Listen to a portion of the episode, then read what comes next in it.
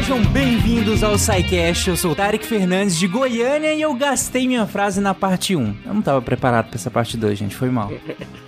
E de Cascavel, no Paraná, aqui é o Lennon e eu prometo que dessa vez a gente conta porque que incendiou. Eu espero, né? Eu juro. Não prometo aquilo que não vai cumprir. Olá, gente, o Nael tá na Ilha do Governador, Rio de Janeiro, e o VLS marcou muito a minha vida no início de carreira, é uma coisa quase pessoal falar de todos os sucessos e insucessos do VLS. Olá, aqui é o Pena de São Paulo e o Leno roubou minha frase porque hoje eu vou contar pra você o que aconteceu de verdade no acidente do VLS. Pena João Kleber da Podosfera. Sim. Olá, como vai? Tudo bem? Aqui é o Spengler de Santa Catarina e lá vamos nós. Diga as passas, Catarina, que é Marcelo Gostinho e o Tarek roubou minha frase. Uau, sério? A minha não frase era a minha não frase. Que vergonha. Essa frase de que roubou já tá ficando meio batida, quase todo mundo fala. Quase... Mas como é um episódio histórico, não tem problema. É verdade. É que são duas frases genéricas, eu não tenho frase e você roubou minha frase, entendeu? Isso. O problema é quando todo mundo fala a mesma coisa. Aí não dá, gente, né? Aí a frase reserva é o Brasil vai lançar um foguete, Cuba também vai lançar. Meu Deus. Tá faltando essa. Mas achei que o nível do programa não ia ser esse. Quinta série. Você pode usar na parte 3 dele. Vai ter parte 3 também, gente. Pra pensar na frase. BLS1, BLS2 e BLS3, né? Quer dizer, um explode, outro explode, outro é uma catástrofe. Entendi. Você está ouvindo o SciCast, porque a ciência tem que ser divertida. No último dia 22 de agosto, o programa espacial brasileiro sofreu seu mais duro golpe. Foi o pior acidente ocorrido e teve como resultado 21 mortes. As perdas humanas não se repõem. E isso é uma dívida que nós temos com relação às famílias, que nós só podemos pagar com solidariedade. Mas as perdas materiais têm que ser repostas. Bom, gente, então bora lá pra essa segunda parte, né, pra quem tiver caindo aqui de paraquedas, o que provavelmente não tá, já que tá escrito no título do episódio. Essa é a parte 2 do episódio que nós começamos na semana passada sobre o desastre de Alcântara. E aí, naquele primeiro episódio, eu queria já que a gente começasse esse primeiro situando o ouvinte, que, claro, ouviu a primeira parte, mas já faz uma semana, e tudo bem não lembrar, eu também não lembro de quase nada da semana passada. Situar o ouvinte onde nós paramos. Onde nós paramos naquele episódio da semana passada e de onde nós vamos seguir daqui pra frente, gente. Que eu lembro do episódio passado que a gente falou um monte de sigla. Caraca, sim. Sim. Uma coleção de sigla. É porque a gente acabou contando no final um pouco da história do Programa Espacial Brasileiro. A gente fez esse retrospecto, essa retrospectiva. E aí a caminhada até chegar nesse momento do VLS. Aí a gente ainda contou também da fundação de Alcântara, os contextos ali, contou também um pouco da história de Alcântara, a questão quilombola e o que era essa base, por que ela a melhor base do mundo, né, em termos de geográfico para lançar foguete. Aí a gente parou aí e o ponto agora é então entrar de fato nos lançamentos do VLS, nos 3 que tiveram e o último que foi o desastre. E para isso a gente precisa explicar o que é o VLS, o que é esse foguete, né, para as pessoas entenderem. Foguete é uma coisa muito genérica, foguete é um negócio pontudo, comprido, pontudo, que sai fogo embaixo, é isso. Agora, um tubo cheio de combustível, cheio de coisa inflamável, que às vezes explode e às vezes voa. Exato, mas o VLS especificamente, né, então esse nome VLS, Veículo Lançador de Satélite, ele é um foguete pensado para colocar satélites em órbita da Terra. Então esse era o objetivo. E ele consistia, então, as dimensões físicas dele, é um foguete de 20 metros de altura, já é um foguete de respeito, comparado com todos os outros que a gente tinha feito, né, nenhum tinha essa altura, ainda é bem pequeno comparado com os maiores foguetes do mundo, assim, ainda é um anãozinho, mas Mas é um foguete de respeito, não é uma brincadeira. Tá longe de ser uma brincadeira, um negócio de 20 metros de altura. É 50 toneladas de massa, então pesado, né? Assim, pra, né, 50 toneladas é muita coisa. Se você pensar que 43 toneladas, essas 50, é de combustível, é de basicamente coisas que explodem. Sim, cara. Inclusive, Pena, só lá dentro, no episódio passado, você chegou a comentar que nós tínhamos lançamentos antes de foguetes de sondagem, né? E aí eu lembro de você falar que eles chegavam ali a, sei lá, 10 metros, né? Mas a maioria ficava ali em torno de 5, 6, 8 metros, né? De comprimento. E esse já tem um pouco mais, que seria 20 metros, né? É, o maior foguete de sondagem que a gente lançou tinha por volta de 12, 13 metros. Então esse já é, né? Bem maior, já é um salto bem maior nessa escala. E se você pensar que o peso vai escalando, na verdade, com escala muito mais rápido do que a altura, né? Porque a massa dos veículos escala com volume. O volume escala ao cubo da dimensão que você está escalando. Faz sentido isso? Se você faz uma maquete de uma casa, olha que legal, né? Você faz uma maquete, sei lá, 1/10 da maquete. Ela não tem 1/10 da massa. Ela tem 1/1000 da massa. Porque se você fizer com os mesmos materiais e tudo mais. Porque quando você dobra uma dimensão, né? Dobrou a altura da casa. O comprimento também dobrou. E a largura também dobrou. E o volume foi elevado ao cubo. Foi 2 elevado ao cubo. Foi 8 vezes mais. Então a massa e a massa das coisas, ela escala junto com o volume das coisas. Então o peso dessas coisas vai numa ordem ao cubo da escala que você está. Então digamos que a gente só dobrou o comprimento do foguete, né? A gente está falando de um foguete aqui de 12 metros. Foi para um de 20, vai, digamos. Dobrou. A massa desse novo foguetão é 8 vezes maior. Então não é só falar assim, eu só dobrei o tamanho. Não, eu tô fazendo um foguete, 8 vezes maior do que o maior foguete que a gente tinha feito. Porque a massa que é o relevante quando você tá falando de foguete, né? É mais por isso. Por isso que o Homem-Formiga, quando fica gigante, ele não pode ficar tão ágil como ele parece na Marvel. Mas aí, voltando. Então, a gente tinha um foguete de 50 toneladas de lançamento, 20 metros de comprimento, e ele tinha um diâmetro de 1 metro no estágio central dele. Então, pensa que ele é esse canudo comprido. Esse canudo tem 1 metro de diâmetro, mas na parte de baixo você tem mais 4 tubos, mais 4 outros motores, 4 outros cilindros presos. E esses também tem 1 metro cada um. Então são, digamos, 5 cilindros de 1 metro, 4 menorzinhos embaixo e um que sai do meio ali, um pirulito maior que vai até os 20 metros de altura. E aí ele conseguia, né, se fosse lançado com sucesso, ele deveria conseguir lançar uns 350 quilos de massa útil, de carga útil para o espaço, numa órbita de uns 300 km, que é uma órbita baixa, né? A gente consegue, essa é uma órbita baixa de satélite. Claro, você pode lançar mais alto, só que aí menos peso, né? Então, você pode lançar, sei lá, 100 kg numa órbita acima dessa. Isso aí é um pouquinho abaixo da órbita da estação espacial, para quem conhece e tem uma noção, né? A estação espacial fica ali nos 450 km, né, de altitude. Uhum, exatamente. Ele era um foguete de 4 estágios, quer dizer que são 4 foguetes montados meio que um em cima do outro. Para ser honesto, o primeiro estágio são só esses 4 cilindros, esses 4 motores que eu falei pra vocês, que ficam lá embaixo. Então, no começo, vamos pensar na missão, como é que funciona. Ligou os motores, só ligam esses 4, não liga o central. O central tá apagado, só liga esses 4 laterais. Com esses 4 laterais, o foguete vai pra cima, sai, né, rápido. Aí, depois de mais ou menos quase um minuto se passa, aí liga o estágio do meio. Já tá acabando. Quando dá são 55 segundos. Quando dá esse tempo, o primeiro estágio são feitos por esses 4 menores, já tá quase acabando, mas você liga o estágio central antes de acabar os laterais. Isso para garantir que, na verdade, é só para você ter o foguete não ficar nenhum momento sem nenhum tipo de propulsão, e aí ele seria suscetível a forças externas. Imagina se o foguete, né, apaga o motor para você ligar o próximo, você tem ali alguns segundinhos que o foguete poderia dar uma cambaleada, assim. Ele fica sem controle. Em princípio, ele tem que voar bem ainda assim, mas, né, se o foguete for bem desenhado, tiver na trajetória correta, ele não vai sair. Mas é melhor, se você pode ligar antes, melhor, porque assim você tem uma garantia que você tá com uma propulsão. Então ele não vai ficar sem controle em nenhum momento. Aí você ejeta, então, a partir daí, quando deu 70 segundos da missão, você ejeta esses 4 cilindros, esses 4 motores. Né?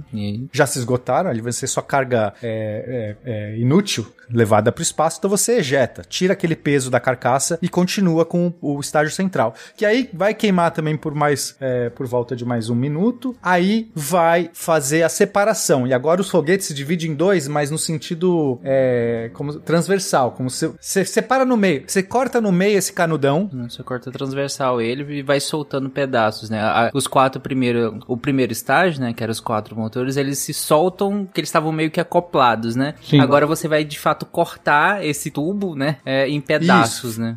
Lembrando, faz uma fatia no meio. Que esses quatro a gente chama de boosters. Não sei se vocês já deram esse nome. A gente não chamou, mas enfim, tem até gente que discorda dessa nomenclatura pra esse foguete, mas eu, particularmente, acho que é booster também.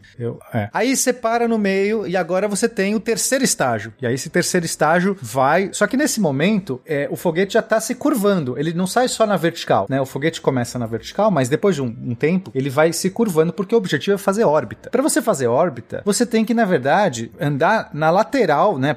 Meio que tangenciando paralelo ao solo da Terra, pra que você ande tão rápido pra frente a ponto que você erre o chão, entendeu? Você faz órbita quando você tá tão rápido pra frente que mesmo a gravidade te puxando, você não acerta o chão porque a Terra é curva. Essa é a ideia. Então, o foguete subir na vertical é só pra ele sair rapidamente da atmosfera, porque a atmosfera, quando você tá muito rápido, a atmosfera faz um arrasto gigantesco e o seu foguete perde velocidade. Mas, em princípio, você não precisaria subir muito alto pra fazer uma órbita na Lua, né, que não tem atmosfera. Aqui na Terra, a gente tem que subir pra livrar da atmosfera. E a partir de então, assim que o foguete já tá um pouquinho pra cima, ele já vai curvando. E aí, conforme ele vai seguindo, ele vai curvando mais e mais. A gente chama esse de um giro gravitacional. E aí, lá mais um minuto se passa e ele se divide novamente em dois. Daqui, o que sobrou, o canudo que sobrou, se corta mais ou menos ao meio. E aí, sim, você tem um momento que o foguete tá no seu último estágio. Só que, veja, ele não aciona o motor nessa hora. O foguete faz o que a gente chama de coasting em inglês. Eu não sei exatamente em português como é que eu chamo isso. Ele vai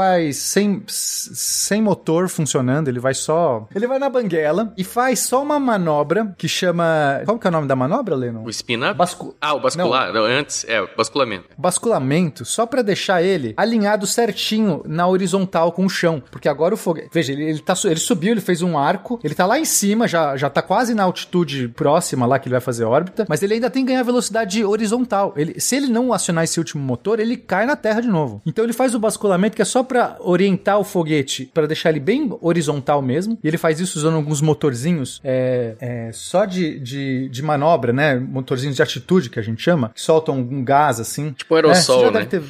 Uns aerosóis, isso. Ele fica soltando uns peidinhos só pra alinhar, e aí nessa hora... Baigon. E aí nessa hora, ele faz um negócio muito interessante. Ele gira, ele aciona dois outros motores de combustível sólido, que estão colocados na lateral do foguete. Imagina uma... como se fosse um pirulito que você gira, assim, um pirocóptero que você faz aquele movimento de giro, assim. Pô, esses dois motores... Clássico!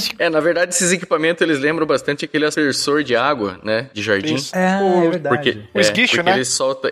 o esguicho. O esguicho, isso. É porque os motorzinhos dele estão... pra cada lado. Isso, eles estão instalados de uma forma que a hora que eles saírem, eles já saem todos pro mesmo... auxiliando o mesmo giro, né? Tipo, você não controla aquilo ali. A hora que eles já acionam na diagonal. E aí começa a fazer girar. É tipo uns jatos que saem na lateral do foguete, digamos, um pra cima, um que tá na direita sai pra cima, o que tá na esquerda sai pra baixo, e aí os dois vão fazer o foguete girar. Isso. Enfim, o foguete gira, começa a entrar num giro rápido, e aí nesse momento separa, tem a última separação, sai essa baia de equipamentos que tá preso, e assim aciona o último motor do foguete que leva ele pra frente. Aí você, talvez, Tarek, me pergunte, mas por que tem que girar? Não pode só acionar o motor sem girar? Todo foguete que a gente vê lançando por aí não gira, né? Os normais que a gente vê não fica girando que nem o peão. E o motivo é porque esse último motor, esse último estágio do foguete não tem controle. Ele não tem nenhum... não tem como ajustar, ele não tem sensores que vão medir a órbita onde ele tá e vão, por exemplo, ajustar usando aqueles motorzinhos de ajuste. Ele é sem controle. Então, se você ligar um negócio sem controle, mesmo que você apontou pra direção certa, a chance dele estar alinhado perfeito na direção que você quer é mínima. Aí qualquer desviozinho que ele já sair, ele já vai sair pra direção errada e lá na frente ele vai queimar. Qualquer desnível de centro de massa, desalinhamento do centro de massa do foguete vai fazer com que ele saia queimando meio torto. Não tem como você fazer uma queima perfeita sem você ter controle. O controle é fundamental. Se esse estágio não tem controle, o que você faz? Você gira ele. No momento que você gira, ele fica igual um peão e um peão para de pé. Um peão, ele é estável, ele tem um momento de giroscópio a ponto de que agora, mesmo que ele tiver alguma imperfeição, o fato está girando, ele não vai se desorientar. Assim como uma bicicleta, quando está girando, ela é mais estável. Assim como um peão, quando está girando, é mais estável. Se você apoiar um peão parado, ele cai. Se você apoiar um peão movendo, ele não cai. É isso. E assim o satélite entra em órbita girando. Só pra... Vamos utilizar essa tragédia, essa dramática lição, identificar os erros e fazer tudo possível para que eles não se repitam. Só para dar um pouco de intuição, né? Por que fica difícil controlar esse último estágio? É porque ele é muito leve, né? Ele tem uma inércia muito baixa. Então você imagina você tentar equilibrar na tua mão uma garrafa de refrigerante que tá cheia e tenta equilibrar ela vazia. Quando ela tá mais leve, é muito mais difícil equilibrar, né? Então ali, qualquer esforço que ele tenha lateralmente, ele começa a girar e já perde o controle. Ele perde a atitude muito fácil. Então você precisa girar ele. E aí esses pequenos erros, por assim dizer, na trajetória, ele girando, ele meio que se corrige, né? Fica estável, né? Na trajetória. Isso, ele se mantém. Uhum. Aquele eixo fica mais estável. E aí, a hora que ele tá girando, que ele tá estável, ele acende o motor e vai pra frente. Faz sentido. Pessoal se fosse inteligente, um tiro, né? Esperto esse pessoal. E essa estratégia foi muito usada, principalmente nos primeiros... Né, assim, quando começou o desenvolvimento de foguetes, né? Estados Unidos e União Soviética, foi uma estratégia usada, principalmente por americanos. Até o primeiro satélite americano colocado em órbita foi por esse método também.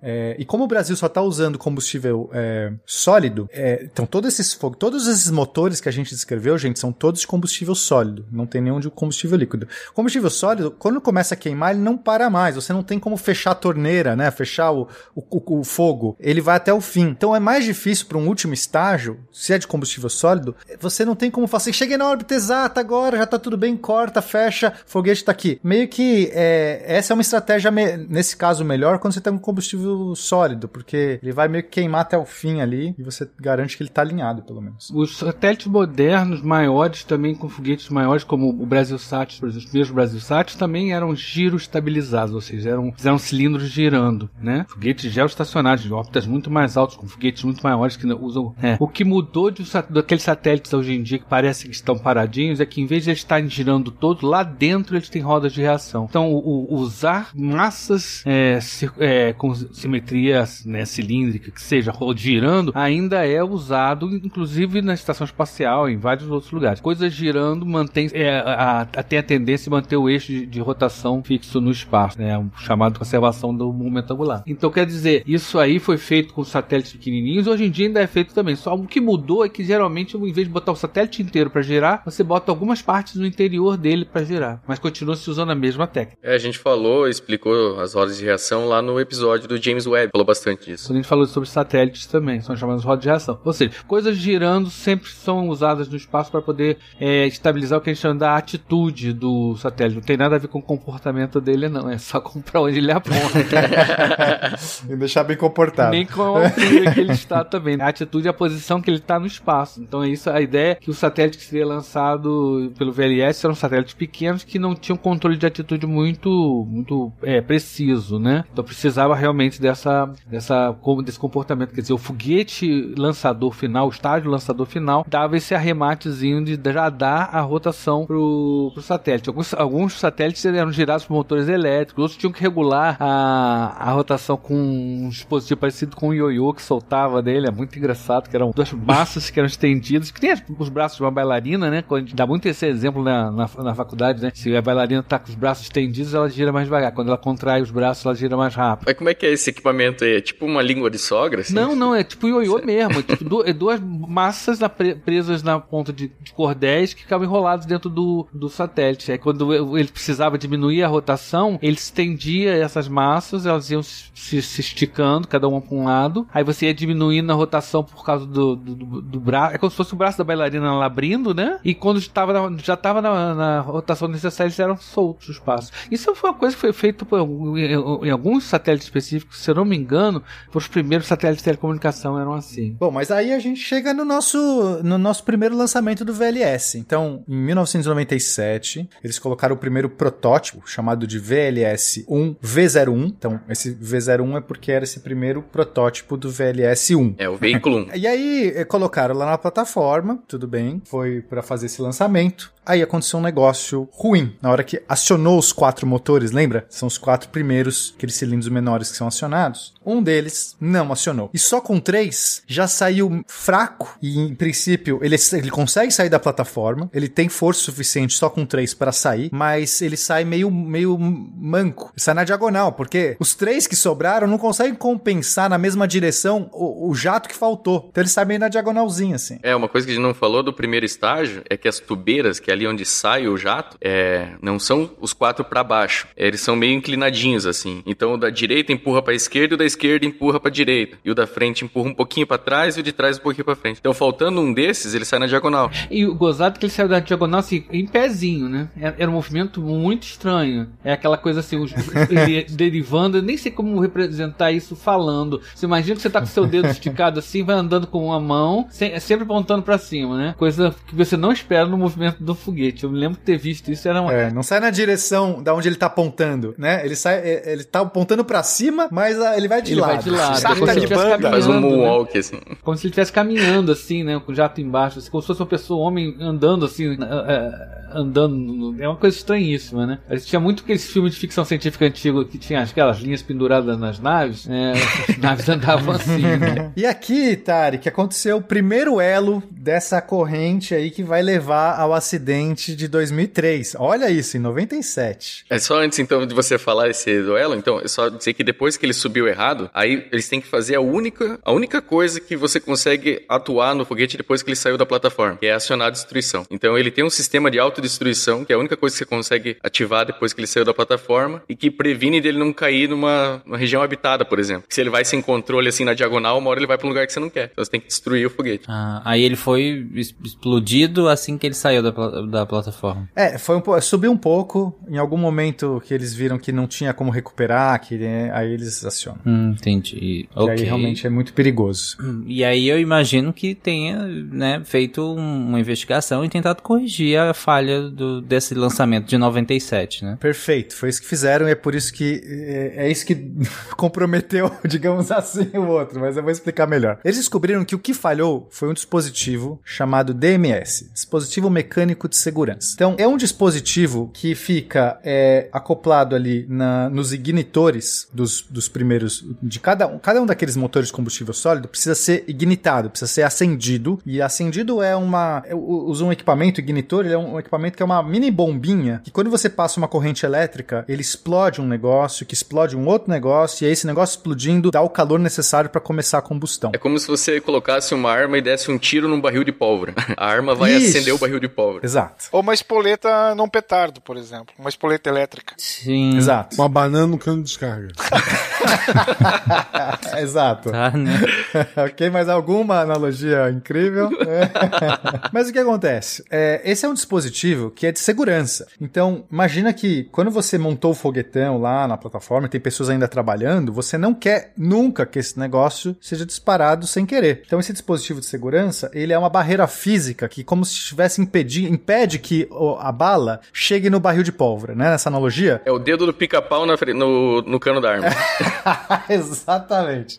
O dispositivo era o dedo do pica-pau. Se você tirar aqui, não chega. Vai explodir a arma, vai explodir o que for, mas não tem como chegar. É mecânico o negócio. É uma barreira separada, física, que impede, né? Parece um negócio bom. É o grampo de segurança da granada. Isso. Só que isso deu pau. Quer dizer, o negócio que... Ele funcionou bem demais, né? Assim, ele impediu que, de fato, na hora de que tinha que funcionar, ele não deixou que funcionasse. É como se o pica-pau nunca tirou o dedo da espingarda, mesmo na hora que você queria que fosse acionado. Foi isso que deu pau. O dispositivo, ele segurou, impediu que começasse na hora que tinha que começar. E foi isso que deu errado. E aí, o que eles fazem? Vamos trocar esse dispositivo.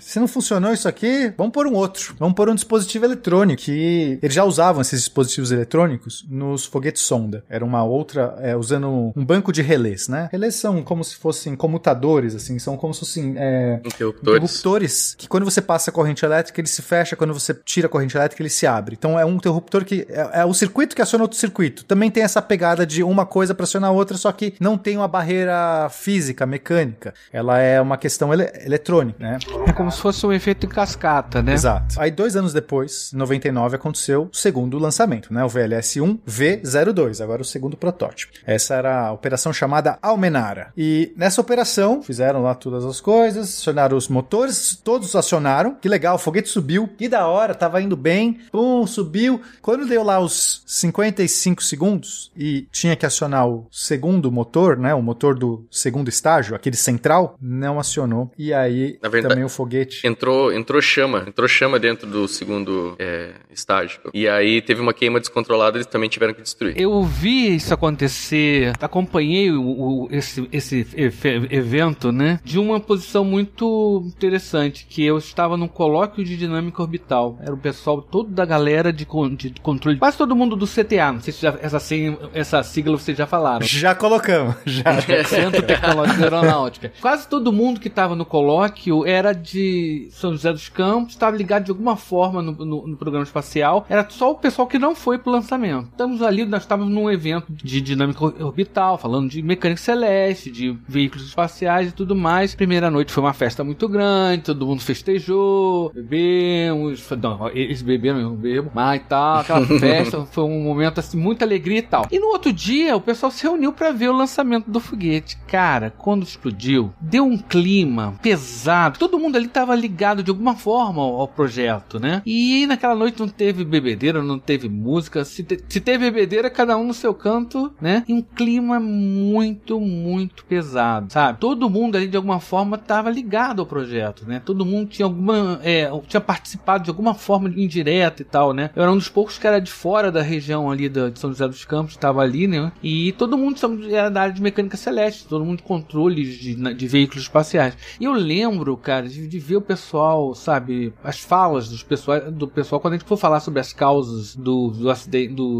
acidente geral de Alcântara, que já começaram a ser antecipadas ali. Ali já começou a acontecer não só a parte mecânica com que o Pena já chamou bem a atenção do DMS, mas tinha uma outra coisa mais sutil, né, e mais vital que estava começando já a acontecer, a fuga de cérebros, ou seja, a fuga de tech. Eu lembro de um professor falando, quase chorando, já tinha bebido algumas, né, e ele falando que ele demoravam anos para formar uma equipes boas, engenheiros bons, dedicados, e perdiam eles para a indústria por causa do salário. Naquela época já estava começando a aparecer as primeiras indústrias de aviônica militar e, né, armamento e tudo mais, mas não, ele disse que perdia não é só para essas indústrias, perdia para a fábrica de tinta, fábrica de biscoito, porque o cara oferecia muito mais e não há, né, ideal que mantém o cara lá. Foi um dia muito triste, né, e é muito curioso, os comportamentos daquela noite foram muito estranhos mesmo, assim. No outro dia o pessoal se recuperou mais ou menos, mas é assim, realmente, ainda não tinha acontecido o acidente que a gente vai falar mais adiante, mas já era um prenúncio dos problemas que iam acontecer mais adiante. Cara, é muito legal ver o Nailton contando essa história de primeira pessoa, né, porque eu leio os relatos, eu vejo, né, eu pesquiso, mas é outra coisa, tipo, ter tido contato de verdade, ter passado por isso, né. E essas coisas que o Nailton vai falar, aparecem aqui, inclusive na pesquisa, aparecem na pauta. Então, só pra gente terminar descrever, né, esse ciclo, então depois desse lançamento, ia ter um novo de teste, de protótipo, que seria o 3, levou mais tempo, então veja, primeiro foi em 97, depois 99, esse já vai ser em 2003, né, vão passar 4 anos de diferença, e isso já dá pra notar problemas, né, a gente vai entender melhor os problemas, mas aí já tá outra coisa que dá pra perceber, demorou muito mais do que da diferença do primeiro pro segundo. Essa foi chamada Operação São Luís, e então aconteceu, ia acontecer, na verdade, no dia 25 de agosto de 2003, mas... como a gente já disse, em 22 de agosto. Enquanto estava sendo preparado o foguete, ele teve o acidente, um dos motores acionou, o motor A, a gente já sabe que é o motor A, acionou e causou o acidente. Nunca partiu da plataforma. E agora sim é o momento que todo mundo esperava, a gente vai contar o que aconteceu. Sim. Ou vamos deixar pro próximo episódio? Nada, pelo amor de Deus, vamos embora. Para!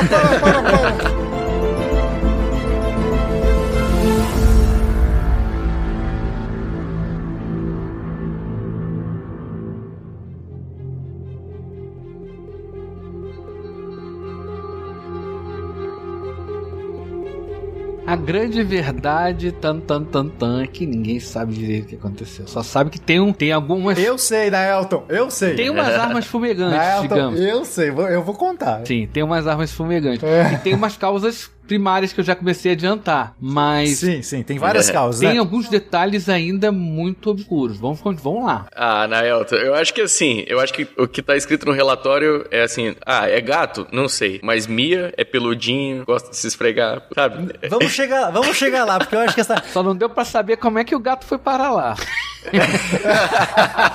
Sim. Mas beleza, então a gente vai entrar nas causas do acidente de fato, né, agora. Segundo Pena. E o relatório oficial. O Pena sabe mais do que as pessoas podem desconfiar, então acho que a gente deve começar a ficar desconfiado do Pena. Não, tá tudo documentado, eu vou dar, as pessoas podem procurar. Eu tô limpando no SciCast. Dá pra dizer a página do relatório. A gente vai passar tudo, porque não tem erro. Mas vamos lá, a gente, como qualquer acidente, ainda mais essas proporções, né, qualquer tragédia, tem várias causas, né? Nunca é uma coisa só, uma pessoa só, enfim, é uma cadeia. Então, as causas prévias que aconteceram, não ali, não materiais do acidente, não circunstanciais do acidente. Não são causas diretas, né? Perfeito. Quando a gente começa a ver as entrevistas, começa a ver os depoimentos, você percebe que em 92 existe a saída do engenheiro-chefe da missão, que chamava Jaime Boscov. Ele morreu recentemente, agora na pandemia. Ele não chamava Korolev, não? Mas é como se fosse o nosso Korolev, né? Eu tô vendo a semelhança, né? Ele tem esse sobrenome russo, né? Não sei se ele tinha alguma ascendência russa, acho que não. Mas enfim, o Jaime Boscov, ele foi um cara formado no ITA, ele foi um cara, sabe esses caras gênios, assim? Tipo, só tirava notão. Ele participou do programa francês de desenvolvimento de satélite, de míssil, de sei lá o que, ficou 10 anos fora, voltou pro Brasil, simplesmente era assim, puta, era um cara incrível. E ele foi a peça central, digamos assim, desse programa brasileiro. Ele que seguiu com os projetos Sonda. Durante 20 anos, se eu não me engano, ele foi a pessoa que estava à frente dos projetos do Brasil. Então, o projeto Sonda, né, a gente falou deles, que foi um projeto de bastante sucesso. O Brasil conseguiu desenvolver vários foguetes Sonda com ótima performance, que conseguiram, né, não deviam nada para nenhum outro foguete de sondagem estrangeiro. Projeto e desenvolvimento dele. Exato. O Sonda foi um projeto criado por ele e desenvolvido pelo Boscov. É tudo nas mãos dele. Então, ele era esse líder, era uma pessoa que todo mundo que trabalhava ali, né, isso que eu tô falando por conta desses relatos, via, tipo, sabe, onde ele estiver apontando, onde a gente vai, porque o cara é o cara que sabe o que tá fazendo. E aí, em 92 tem a saída. Eu tentei pesquisar muito por que ele saiu, que eu descobri, assim, é muito difícil encontrar, mas o que parece é que houve um problema na cadeia de comando que resolveu trocar. Teve ali em 92, sabe? Pô, entrou, mudou lá a cadeia de comando. Não, então, quem entrou falou assim, não, tem que renovar tudo, isso aqui tá difícil. Quer dizer, o problema de ser difícil não é por causa do Boscov, é porque é verba. Assim, claramente é investimento, falta recurso. O espaço é o futuro, tem que pôr um jovem, eu tenho aqui esse primo meu. O que eu entendi, né? Que tá sempre sob os panos, é muito difícil encontrar isso dito, mas o que eu tô entendendo houve uma vontade de renovar geral, e aí tirou o cara. Talvez quem fez isso nem entendia quem que era essa figura e a importância dela pro projeto brasileiro. Jogou o bebê fora com a água da bacia, né? Jogou total. Então começa aí. Vocês lembram de um caso de uma sonda americana que ia pra Marte e que trocaram a equipe de engenheiros espaciais e na hora a equipe nova entrou com medidas imperiais, onde que era pra medidas métricas? Vocês lembram dessa história? Sim. Acho que a coisa se repetiu de certa maneira, né? E aí logo na sequência também, a gente tem o Plano Collor, que deu aquela congelada, né? Enxugou geral, assim, recursos de todo lugar, congelou as poupanças, congelou os recursos. Tem um cara, o José Bezerra, que trabalhava nessa época, que eu vi uma entrevista dele, que ele falava que a galera fazia... muitos foram descontinuados, demitidos, né? Ou remanejados, enfim. E outros trabalhavam meio período. Fazer um foguete já é difícil, com o recurso que tem. E ainda se já dispensa a equipe e deixa metade do tempo em casa, né? Assim, projeto... foi desandando. Então esse VLS em princípio já era para ter saído há muito mais tempo para trás, né? Já houve assim, ele já tava derrapando. Quando chega o primeiro VLS na plataforma em 97, esse projeto já tá derrapando por conta de decisões erradas e essas faltas de investimento. Somado a toda a parte da burocracia, que a gente já percebeu pelas siglas, por toda essa estrutura, que é um negócio realmente tem uma inércia gigante, assim, né? Eu consigo entender. Você pede uma uma peça até aprovar em 10 vias e não sei o que, até chegar em alguém que vai assinar o papel e passa por agência A, agência B, agência C. Eu consigo ver essa galera quando fala disso. Tipo, se você quer fazer, você não consegue, né? Falta vontade política, assim. Tem ninguém ali que vai acontecer, não interessa, vamos fazer. Cara, isso é uma coisa muito curiosa no Estado, né? Quando quer que aconteça, sai, né? Tipo, o homem pisar na Lua só foi porque alguém falou, não, vamos fazer, e quis mesmo. É esse paralelo que eu queria pegar. É interessante que quando os russos passaram na frente dos americanos com o Sputnik, né? A aeronáutica, o exército, a marinha tinham projetos separados, né? Pra fazer botar o primeiro satélite em órbita, né? Aí o governo entrou no meio, vamos parar com essa palhaçada, criou a NASA, unificou todos os esforços, todas as três forças tiveram que trabalhar lá, toda o sabotagem que eles estavam fazendo com o Von Braun por questões políticas, que nem vou discutir se eram válidas ou não, mas que houve uma vontade política. Então quando houve, inclusive, que é personificada, que é simbolizada no discurso do Kennedy, né? Nós vamos fazer isso porque temos que fazer, que é difícil e tal. Então eu acho que o que faltou foi isso ali, né? Num determinado momento, a saída desse líder aí, que parece muito também com a morte do Korolev, eu fiz piadinha por causa disso, porque o programa soviético desanda quando Korolev também morre, porque ele era o que unificava também um programa que era também compartimentado. Então a ideia de fazer tudo separadinho, tudo, cada um fazendo um de um lado, o programa Ovelhece era um programa exclusivo da aeronáutica, né? Se tinha que envolver as Forças Armadas, e não estou discutindo se tinha ou não, mas que se na verdade não tinha que ser um esforço que devia envolver todas as universidades, todas as Forças Armadas, todo o nosso potencial científico. Então naquele momento, realmente, ali a gente perdeu o carro da história, né? O bonde da história. E essa questão dos salários que o Naelton fala, de perder para salários, assim, eu até acho, Naelton, que é mais do que isso. E eu vou tentar defender um pouco, também baseado em alguns depoimentos que eu vi, tá? Que eu ouvi. O salário, grande parte dessas pessoas que trabalhavam nesse projeto, elas amavam, você percebe, são pessoas que querem, elas estão fazendo aquilo por um sonho, é mais do que só o dinheiro, é mais do que só...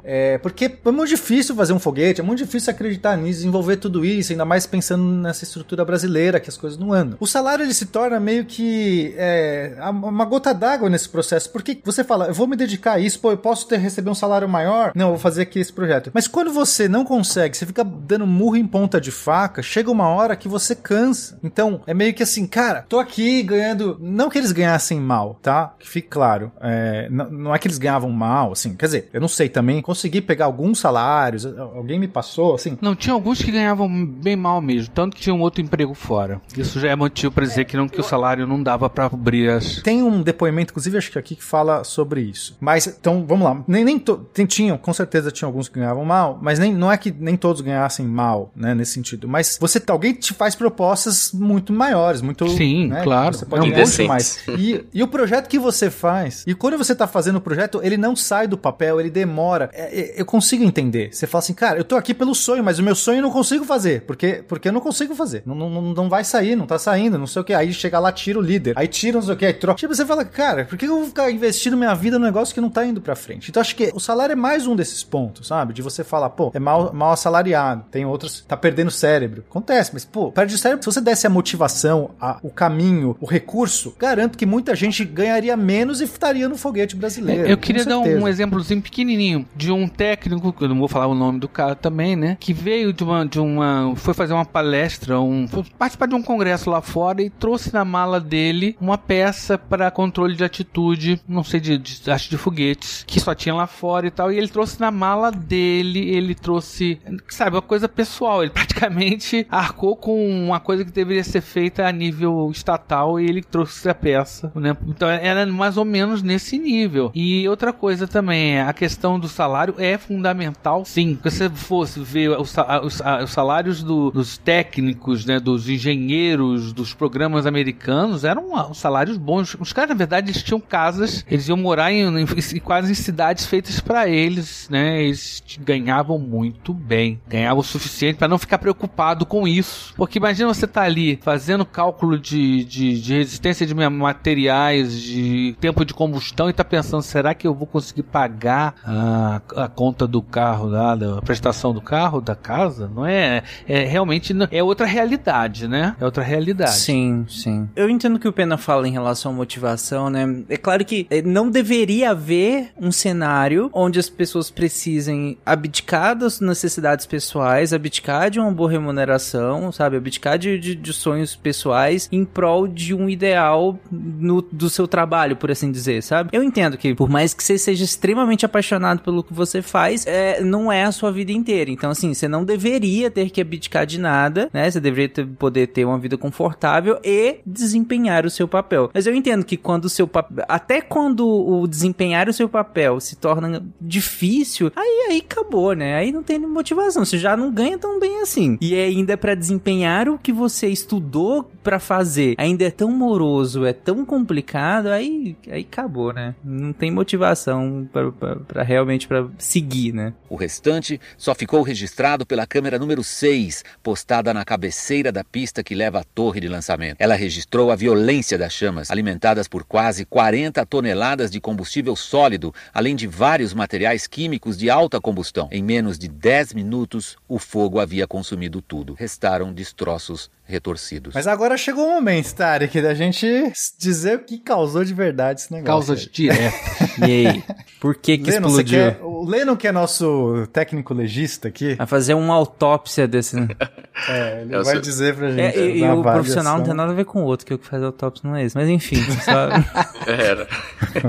Então, as causas diretas, na verdade, eu achei bem legal o jeito que eles abordam a investigação. Só pra falar, a gente tá usando de base um documento que é público, tá aqui no link, que é a investigação. Existe um segundo que é só fechado do Exército, esse a gente não teve acesso. Que aqui vocês não pediram, baseado na lei de acesso à informação? No Brasil? Eu não sabia dessa, não. Mas quem teve acesso foi o Estadão. Deixa eu até já explicar aqui. O Estadão fez um podcast de três episódios contando sobre esse acidente, tá? Recomendo, é super legal. Eles fizeram uma pesquisa muito ampla, tiveram acesso a documentos que a gente não tem, entrevistaram pessoas, então nesse sentido, muito parabéns. Não é tão divertido quanto o nosso, mas é legal.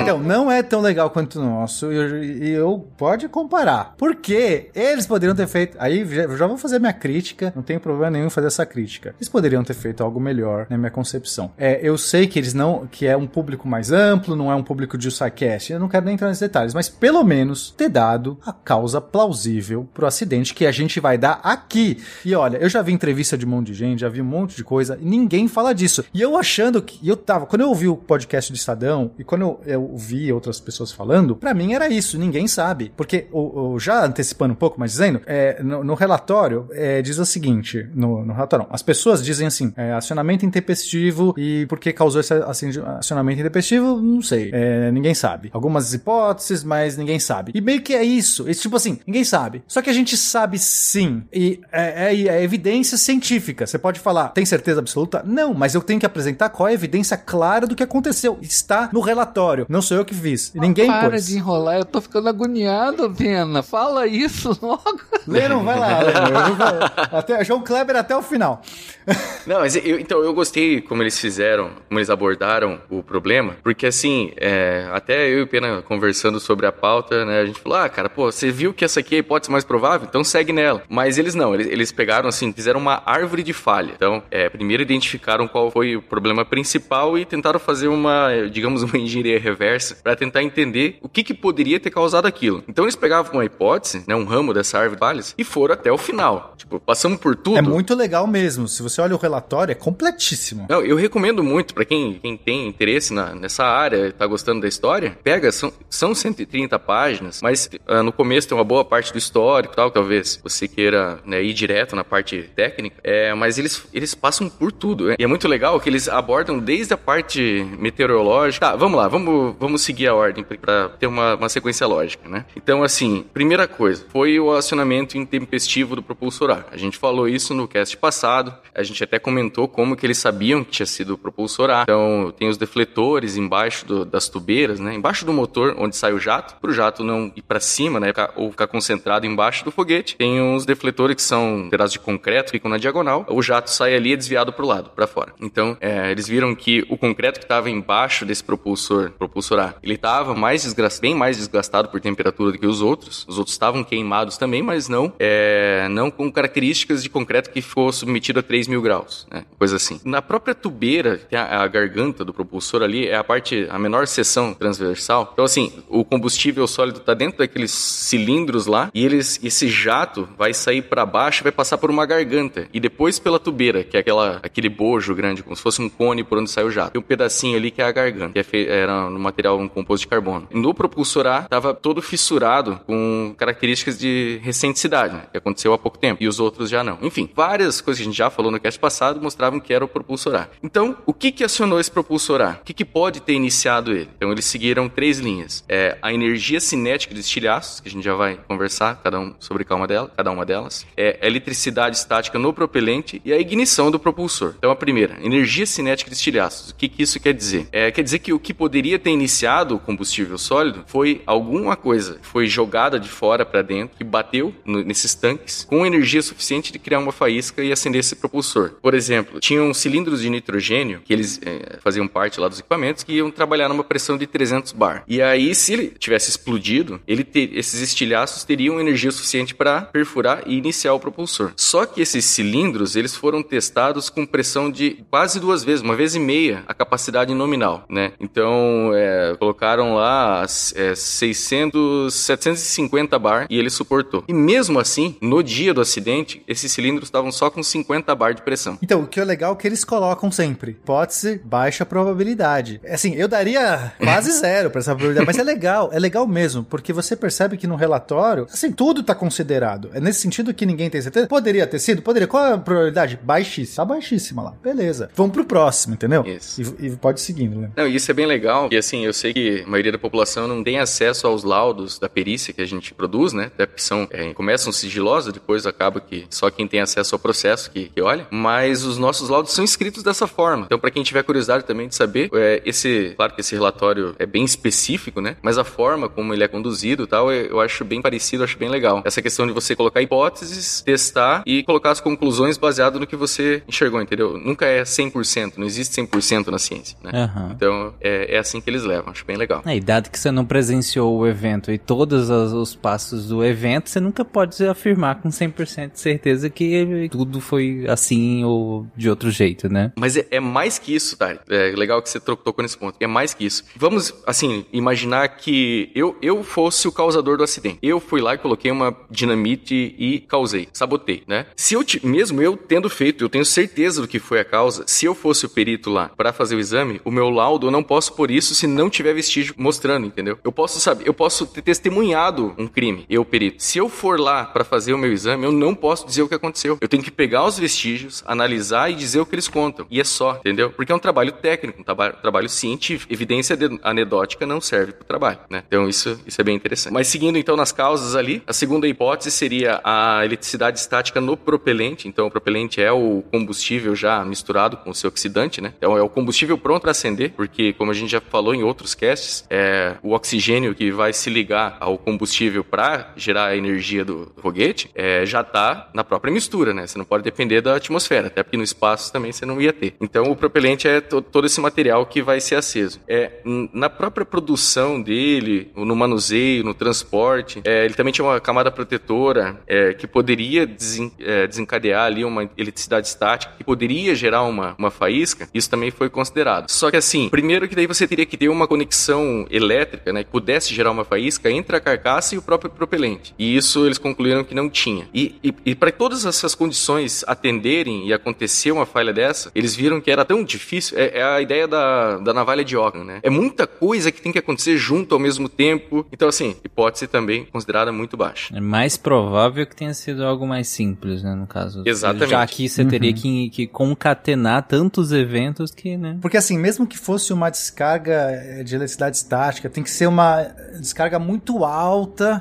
O negócio, sabe? Assim, quando eles começaram a fazer os testes, eles viram que qual a chance de ter acumulado uma carga enorme dessa para causar esse acendimento e não ter descarregado em nenhum momento, em nenhum outro. Então, foi muito, muito improvável. Então, o que sobrou foi a ignição do propulsor, né? Ele ter ligado mesmo, como se ele fosse ligar no funcionamento normal dele, né? Então, pro ouvinte entender, como é que acende? Então, agora nós vamos explicar. Essa ignição do propulsor é atirar no barril de pólvora, né? Então, imagina uma garrafa de vinho com a rolha em cima. A rolha é um conjunto conjunto de ignição, que vai acender tudo que está lá dentro. Então, é uma cadeia de várias coisas, uma que acende a outra, né? Então, o que inicia tudo é o detonador. Ele recebe uma corrente elétrica. Isso é bem parecido com o que é feito em mineração, né? Então, você coloca... Porque na mineração, por exemplo, o teu explosivo lá, ele é bem estável. Você pode pegar essas bananas aqui, de dinamite que usam ali. Agora, não sei exatamente qual que é o explosivo, mas é uma pasta, assim. Você pode até passar a chama de um isqueiro, assim. Ele não acende. Então, ele precisa ser detonado. Então, você vai ter um cordão de detonação, que ele vai ser acionado por uma espoleta elétrica. Então, a eletricidade inicia o detonador. A gente chama de detonação porque ela é supersônica. Ela não é uma deflagração, que é queima de nada. Não é uma queima, é uma detonação. É uma transferência de energia supersônica, que nesse cordão vai ativar o iniciador. E aí, esse iniciador, sim, tem uma massa explosiva um pouco maior, e ele é uma questão de segurança, ele é mais estável do que o outro. Então, o detonador é só um cordãozinho. É pouco, porque ele detona muito fácil. Já o iniciador, ele é um pouco mais difícil de detonar, mas ele é maior, então ele vai ter mais energia. E ele vai acender o ignitor. Aí o ignitor, sim, que é uma queima. Ele é subsônico. E aí o ignitor que vai ter temperatura e energia o suficiente para iniciar todo o propelente. Então é uma cadeia, entendeu? Então em algum momento, nesse ponto aí, nesse conjunto de ignição, tem que ter tido alguma falha, né? Então o que pode ser? Pode ser descarga atmosférica, é elétrico, né? Aquele, como a gente falou, essa espoleta era acionada eletricamente, que eles chamam de linha de fogo. Desde o comando lá do sistema de segurança, passando por todos os fios que ligam no foguete. Acho que depois a gente pode explicar melhor esse sistema. São dezenas de metros de fio, tá, gente? Pensa que você tem lá da plataforma, de onde o foguete vai estar, até onde ele vai ser acionado, isso é longe. E mesmo dentro do foguete, esses fios têm que percorrer, porque eles têm que entrar por um cordão umbilical, né? O foguete, quando está preso quando tá na plataforma, ele é conectado com a central por uns cabos que saem, chama de cordão umbilical. Pensa que é exatamente isso. Tem um fio umbilical que se prende ao foguete e no momento do lançamento esse fio se corta, né? Ele é um conector, na verdade, que se desacopla. E é só na última hora mesmo, porque por esse umbilical é que você passa um monte de coisas que você precisa. A telemetria, o comando de acionamento, você lê os sensores, toda a informação que você tem que ter do foguete até o último instante, e o acionamento dele é por esse umbilical. Então são dezenas de metros de fio dentro dessa cadeia. E eles analisaram tudo. Então, como tem toda uma linha, uma corrente elétrica que é passada de fio para conector, tal, existe algum caminho em que, se passar corrente elétrica, vai iniciar os boosters, né? Então, o que eles pensaram? Pode ser, né, uma das hipóteses, descarga atmosférica, né? Deu um raio lá e acabou eletrocutando aí o foguete. Induzindo, imagina um raio que cai perto, induz uma corrente elétrica num fio, assim como ele pode queimar seu modem ou sua televisão, ele pode induzir uma corrente ali. E ligar um foguete. Exato. Só que a gente viu no episódio passado que eles avaliaram a questão meteorológica, né? Inclusive apontaram várias falhas, não tinha radar lá, não estava funcionando no dia, várias falhas, não tinha uma pessoa responsável com capacitação. Eles analisaram se um celular poderia causar, testaram. Gente, tudo isso é testado. Eles pegam um análogo, e às vezes eles pegam assim, vamos fazer exatamente com o mesmo lote, eles têm acesso. É muito legal o relatório. Você lê, você fala, caraca, esses caras fizeram tudo. Fazem teste de bancada, quanto celular tem que estar perto, não sei o que, em que condição para poder acionar esse negócio. Aí eles testaram de todo jeito, não acionou. Então, celular é pouco provável. Cara, eles pegaram o relatório da inteligência do exército ali, que estava monitorando emissão de rádio clandestina, e também não tinha nenhum emissor ali próximo que poderia ter induzido uma corrente elétrica. Até isso eles olharam. Mas então essa descarga atmosférica foi baixa probabilidade.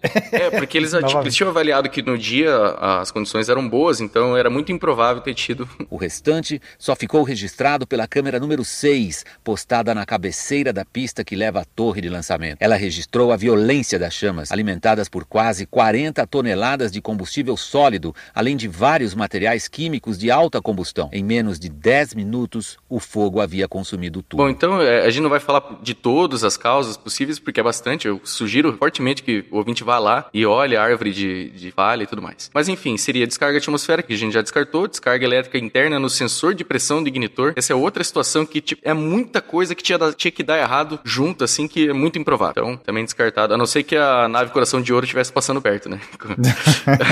Mas aí, corrente elétrica através da linha de fogo, que é aquilo que a gente comentou ali antes também, né? Uma descarga que acontecesse exatamente nesse caminho crítico para acionar os... É que poderia ser, inclusive, alguém acionando. Exatamente. Veja, corrente elétrica. Alguém pôde ir lá, apertou o botão de acionar. né? Só que, novamente, o painel estava na posição seguro, eles checaram toda a cadeia de acionamento, não detectaram nenhum tipo de corrente e... Tava curto-circuitado, ele tava curto-circuitado, isso, aterrado. Tava curto-circuitado, perfeito. Checaram todas as coisas e falaram, baixa probabilidade.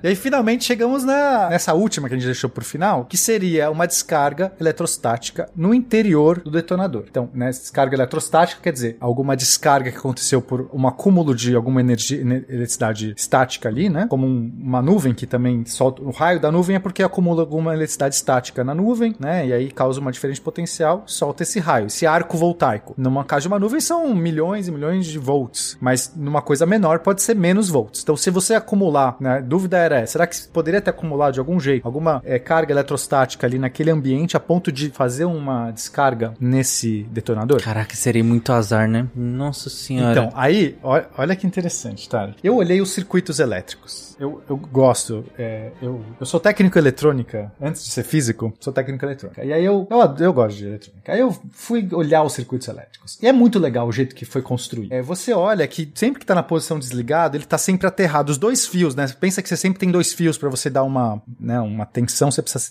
A tomada tem dois fios, toda corrente elétrica, né, todo circuito elétrico, você tem lá dois fios que chegam. Eles curto-se, quando você está na posição seguro, esses dois fios estão curto-circuitados. Então, mesmo que alguém induza uma corrente, pensa que você passou um ímã ali perto, pensa que você passou um relâmpago ali perto, como está curto-circuitado, significa que, digamos que induziu um mais num fio, um menos no outro fio, eles se cancelam, porque o caminho mais curto, digamos, é passar pelo curto-circuito. Ele não vai induzir uma corrente num sistema pirotécnico, ele vai fazer pelo caminho mais curto, e esse é um jeito seguro. O problema é que são dezenas de metros, então você já tem uma resistência natural de fios aí, o próprio fio tem uma resistência. E o outro problema é que era um banco de relés, né, novamente essa coisa de um circuito que aciona um outro circuito e tudo mais. Esse banco de relés, na minha opinião, que eu olhei o circuito, não foi projetado do melhor jeito, porque eles colocam dois resistores de 100 kΩ, depois, imagina que é o seguinte, esse banco de relés não está dentro do foguete, ele está fora do foguete, antes do umbilical. Dentro do foguete não tem nenhum relé, não tem nenhum sistema dentro do foguete de última proteção. Tinha quando havia o DMS. O DMS, que era aquele dispositivo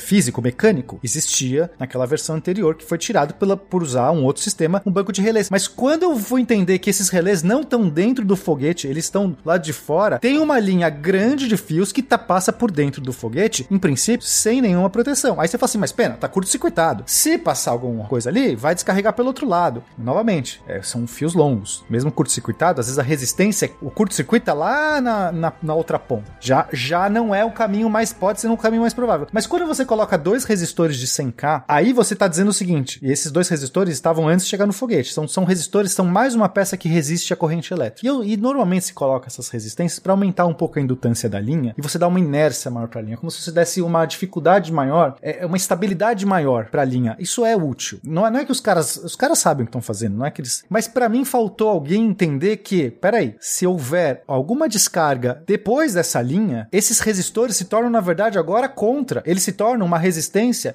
contra o movimento da curto-circuitação e favorecem ao movimento de acionamento do foguete. Não sei se estou conseguindo explicar, porque, enfim, circuito elétrico. Se der qualquer corrente ali entre o foguete e o resistor está impedindo a corrente de ir para o aterramento, né? De voltar e ficar seguro. Ele joga ao contrário. Mas aí você pensa, mas ninguém está pensando em projeto, muitas vezes a pessoa não está pensando que vai ter uma descarga, pode ter uma descarga dentro da linha do foguete, a pessoa está sempre pensando da linha do acionamento. Você quer garantir, né? O pensamento normal é o seguinte, se alguém apertar esse botão, eu não tenho que garantir que não tem chance do negócio lá, a não ser que você queira. Só que nesse caso, você tem esse erro, vou dizer, erro de projeto, pra mim é um erro de projeto, alguém não pensou nessa possibilidade, talvez, quando desenhou. E por ter tirado o DMS, você tirou a possibilidade, mais uma redundância. Se existisse o DMS, não tinha como, mesmo que tivesse essa descarga eletrostática, não tinha como fazer, porque é uma barreira mecânica. Né? Física ali. satélite. Exato. Né? Então, o que, que acontece? Eles testaram essa hipótese. Se tiver uma descarga eletrostática, aciona. Aí eles começaram a fazer aqueles testes de bancada. E descobriram que aciona. Começaram a testar com cargas possíveis. Assim, cargas não muito altas, cargas razoáveis do ambiente de trabalho. E eles chamam de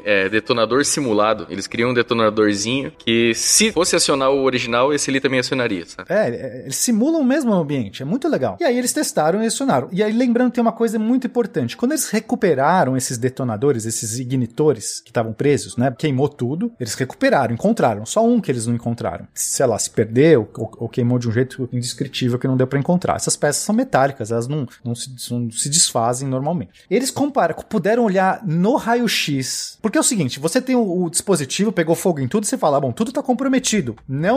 Você consegue descobrir se o negócio foi acionado, foi deflagrado por um fogo que aconteceu no ambiente, esquentou até ponto daquele negócio queimar, ou se houve um disparador, né? Houve um disparador que causou aquilo porque há uma deformação diferente. Quando você tem esse disparador, pensa numa bala batendo no negócio, ela deforma, aquela cápsula, ela é deformada com o impacto dessa bala, diferente do que se você só aumentar a temperatura. É diferente. Eles olharam no raio-x e viram que um dos detonadores do A são dois por motor, para ter redundância. Se não acionar, o outro aciona. Um deles tinha sido acionado por pressão, por essa bala. Ou seja, ele tinha sido detonado. Tava claro. Eles olharam no raio-x, compararam as fotos, houve essa detonação. Então a gente já começa a ver que a hipótese de que houve algum acionamento é a mais plausível. Por quê? Por que esse negócio teria sido acionado e não ter sido a causa? Pode acontecer, mas novamente, na valha de Oca, se o motor A foi acionado, eu tenho um dos detonadores do motor A que foi deformado, indicando que houve uma detonação, eu imagino que essa detonação deve ser a causa do motor A ter sido acionado, e não acontecido depois durante incêndio, que alguma labareda cuspiu. Tipo, exato, entendeu? Porque assim, ó, por exemplo, o C tinha detonadores também, igual, né? Só que o C não estava ligado à rede elétrica ainda, e ele teve uma detonação por temperatura, e é diferente daquela do A. Quando você compara as duas imagens, você vê que elas são diferentes. E esse é o detalhe, o A e o D já estavam ligados na linha quente, na linha de fogo. Eles já estavam ligados no painel. Por que eles ligaram no painel 3 dias antes? Aí é outra causa. Houve ali, eles estavam numa situação que eles não estavam cumprindo estritamente os protocolos corretos, né? E isso tudo vem dessa cadeia que a gente está descrevendo de condições e tudo mais. Normalmente você quer colocar como a última coisa ligar os motores nessa linha de fogo, né? Os detonadores na linha de fogo. E aí eles não deveria ter sido feito 2 dias antes e não 3 dias antes no procedimento normal, mas aí no relatório eles acabam adiantando isso, não fica claro também. Eles não explicam por que fizeram, né? Não teve, pelo menos no podcast que eu ouvi, eles falaram que ninguém conseguiu explicar o porquê desse adiantamento, né? Eles colocaram um revólver antes no barril de pólvora, podia ter esperado mais. Exato, mas uma coisa que assim também eu consigo entender, que acho que é diferente do que eu percebi quando eu ouvi o podcast, é que não foi algo que alguém fez sem querer, foi colocado essa coisa, e aí lendo o relatório completamente, tem operações que dependem que isso já esteja instalado, ela não pode ser a última, tem coisas que você só pode fazer, por exemplo, colocar os cones que tampam os cilindros, só depois que isso está instalado, porque senão você não consegue instalar, ela não é a última coisa, mas ela deveria ser a última coisa antes de você precisar fazer as coisas que dependem dela. Só que aí o que dá pra entender, eles estavam com certeza, estavam todo mundo, 21 técnicos trabalhando ali, dá pra entender que eles estavam num ambiente provavelmente de contra o tempo, imagina aquela coisa de você tá com um prazo meio apertado, então houve uma decisão que não foi de ninguém, foi do comando ali, das reuniões que eles tinham de já começar a fazer essas instalações. Foi um dia antes também, não é que você fala que seria colocado na última hora, que é isso que eu tinha entendido. Nossa, os caras, em vez de colocar na última hora, colocaram 3 dias antes. Não, teria sido no dia seguinte. Claro que também poderia ter dado problema no dia seguinte, mas... Mais um elo na corrente, isso, né? É mais um elo. Se não existisse isso ligado, não tinha como ter tido esse acionamento. Outra coisa que não sei se vocês estão falando bastante da questão técnica e chegou também numa questão humana, dessa coisa da colocação dos detonadores, mesmo que se fosse só um dia antes, tem também o fato de ter muita gente ali, né? E tem um outro... No podcast que eu ouvi, eu fiquei o que é aberto ao saber que eles não sabiam quem estava ali. Não é só quantas pessoas estavam, mas quem estava ali. Isso é, pra mim, uma demonstração de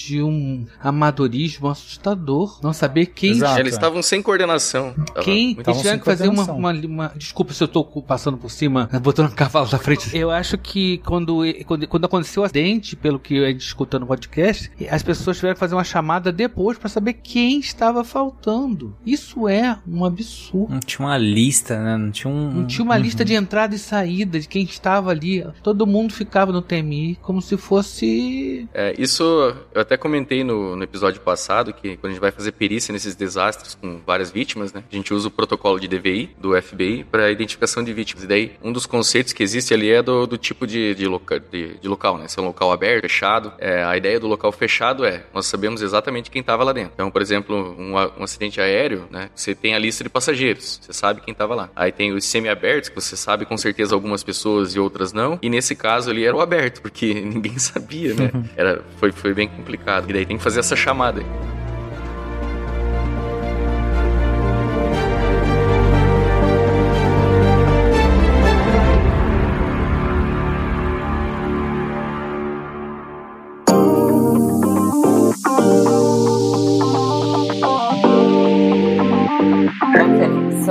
a former graphic designer, and when I started to hosting the show, I was in love with science at the time, so I decided to change my career, and now I'm a psychologist. Mm-hmm. Yeah, I'm a psychologist, and I'm studying neuropsychology. Olá, pessoas, e sejam bem-vindos a mais um Momento Cambly. Eu sou a Jujuba, e como vocês ouviram aí no comecinho, eu tava contando pra minha tutor, a tutor Liz, que aliás é uma fofa, como é que eu vim parar nesse mundo da ciência.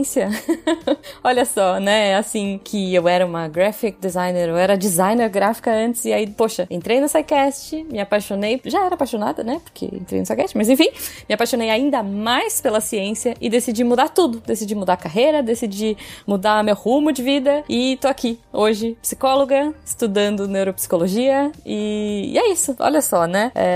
Por que eu tô contando essa história? Porque eu acho que hoje tem tudo a ver com o conceito do dia do Cambly, desse momento que a gente tá, que é aqueles que ousam, né? A campanha desse mês é o Those Who Dare. Cara, as pessoas que mudam tudo, que tentam uma coisa diferente, uma coisa nova, algo que, sei lá, nunca pensou em fazer antes e agora decidiu. Então, eu acho que eu queria compartilhar um pouquinho, né? Os ouvintes já me conhecem um pouco, acompanham aí minha trajetória desde o início, né?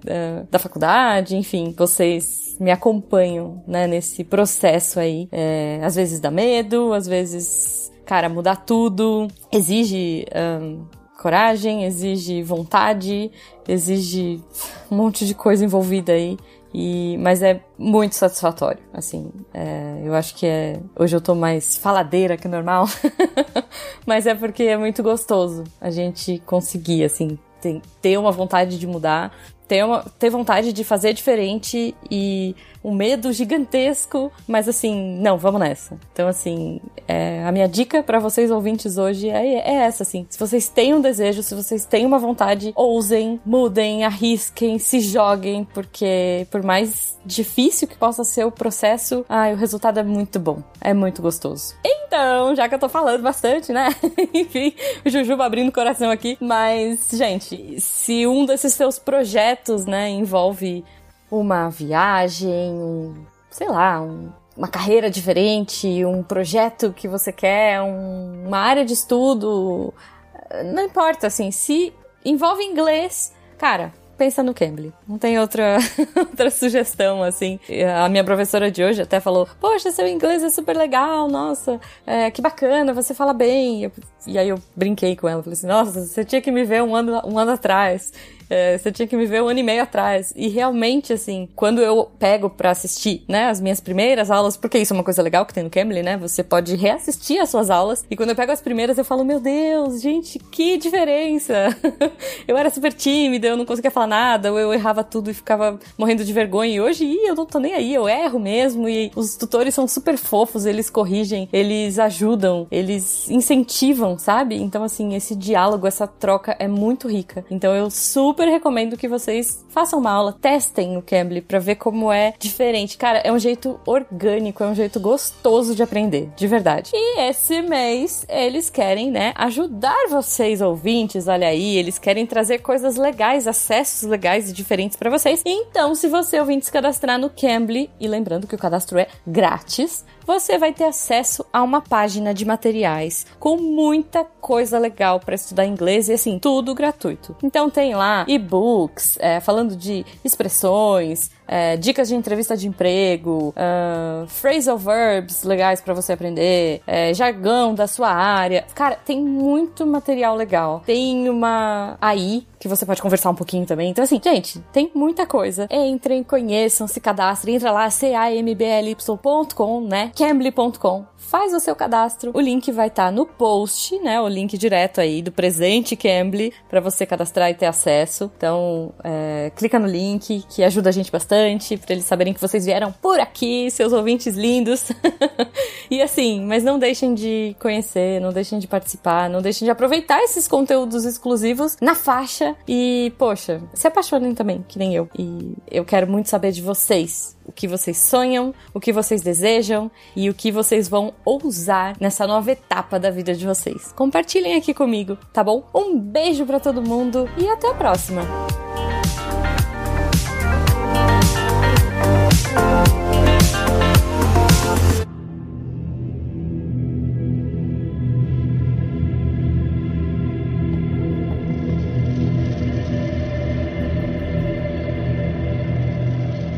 E nesse caso, se a gente não tinha necessariamente nenhuma lista exata de quem tava ali, nem um controle talvez de entrada e saída, não sei se tinha ou não, nunca surgiu uma hipótese de alguma coisa mais proposital, não? Surgiu. A hipótese da sabotagem. Então, e uma das evidências que vai contra essa ideia é o que a gente tava falando agora. O A e o D estavam ligados na linha de fogo. Então, se alguém fosse lá e acionasse, pelo menos o A e o D iam acender. Por que só o A acendeu? E teria que ser um suicida também, né? O cara teria... não, então, além de você pensar, o cara teria que ou pôr uma bomba relógio, assim, o fato é que não foi uma bomba. Então, antes de dar a última explicação, vamos lá, por que não é uma sabotagem? Por que a evidência é baixíssima de sabotagem? Ou o cara pôs uma bomba relógio em algum lugar e saiu. Se fosse uma bomba relógio, digamos, ele pôs dentro da tubeira do foguete e saiu. Teria acontecido acionamento, mas nunca teria detonado nunca teria sido acionado o detonador. O A não estaria deformado, certo? Porque nunca ocorreu a detonação do elétrica do A. Então, não bate com o que a gente tá vendo, que teve uma detonação elétrica do A. Agora você fala assim, não, mas e se o cara detonou o A? Ele poderia ter detonado o A. Ou ele apertou o botãozinho do painel, e aí ele morre junto, porque meio que, né, você aperta o botão, você tá ali. Mas digamos, se o cara apertou e saiu correndo, não importa. É que o botão ficava lá na casa-mata, né? O botão ficava longe. O botão não tava no foguete. Não podia estar, né? Eu espero que não esteja. Eu fico pensando às vezes... Não. Não, tava lá na casa-mata. Ele poderia ter invadido a casa-mata e apertado o botão. Se ele tivesse feito isso, não teriam se verificado as condições que a gente já abordou num daqueles. Teria tido outros sinais de que a corrente elétrica foi acionada do painel até o foguete. E isso não aconteceu. Eles perceberam que não teve nenhuma corrente elétrica que aconteceu do painel até o foguete. Tanto que dos dois detonadores do A, só um acendeu assim. Sim, senão os dois teriam que acionar. Porque o cara pode falar assim, mas ele tinha algum jeito de escolher acender só um e não o A e o D. Mesmo assim, teria acionado os dois. Então, assim, não tem como alguém ter acionado isso. A não ser... O único jeito seria o cara ter pegado os fios saindo do umbilical, cortado ali, pegado os fios, separado só o do A, e aí o relatório fala, são dezenas de fios, eles não têm ali identificação, as identificações não estão dentro do fio, o cara teria que cortar, e são todos iguais. De algum jeito, esse cara teria que saber qual é o fio exato e ter feito, porque não é só dos detonadores, tem fio de tudo que é tipo lá, que passa, telemetria e tudo mais. Então, assim, quando você olha, aí você fala, pô, não tem uma evidência de um corte no umbilical, não tem uma evidência de uma pessoa que... Assim, novamente, é muito baixa. Sim, eu não acredito que na hipótese da sabotagem. O que eu acho...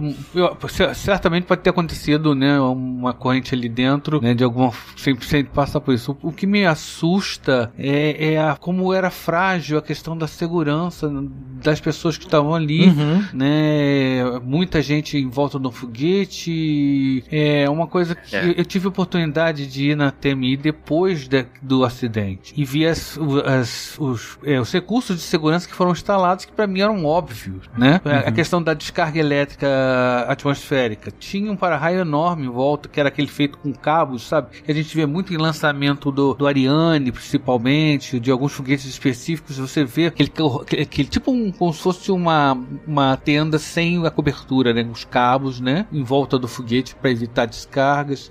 Um tubo para pessoas escaparem do incêndio, que no caso do VLS, naquela situação, acho que não haveria tempo nenhum, acho que não houve tempo de ninguém fazer nada, porque o negócio foi uma coisa muito rápida e muito quente, né? 3 mil graus. Eu acho que não tinha como a pessoa descer. E acendeu embaixo, né? Isso. Não tinha como descer. A fuga, escapar, né? É, a ideia é que eles botaram lá na TMI hoje, tem um tubo que sai lá de cima, tipo, né? Tubo escorregador? Isso, tipo desse de avião, né? A pessoa pula ali legal. Dentro e vai parar lá embaixo. Isso já existe na TMI atual, né? Eu lembro que quando eu fui lá ver, fui no Encontro Nacional de Astronomia, foi perguntado, vai ter oportunidade de Alcântara, você quer? Eu falei, claro que quero, não tem conversa, estão pensando, tão brincando comigo, né? E eu fui, peguei um barquinho que pulava, que era uma desgraça, naquela baía ali de São Luís, e chegamos lá, finalmente, no lugar, é distante da cidade e tal. E eu lembro que eu toquei naquele pedestal onde fica os refletores, né,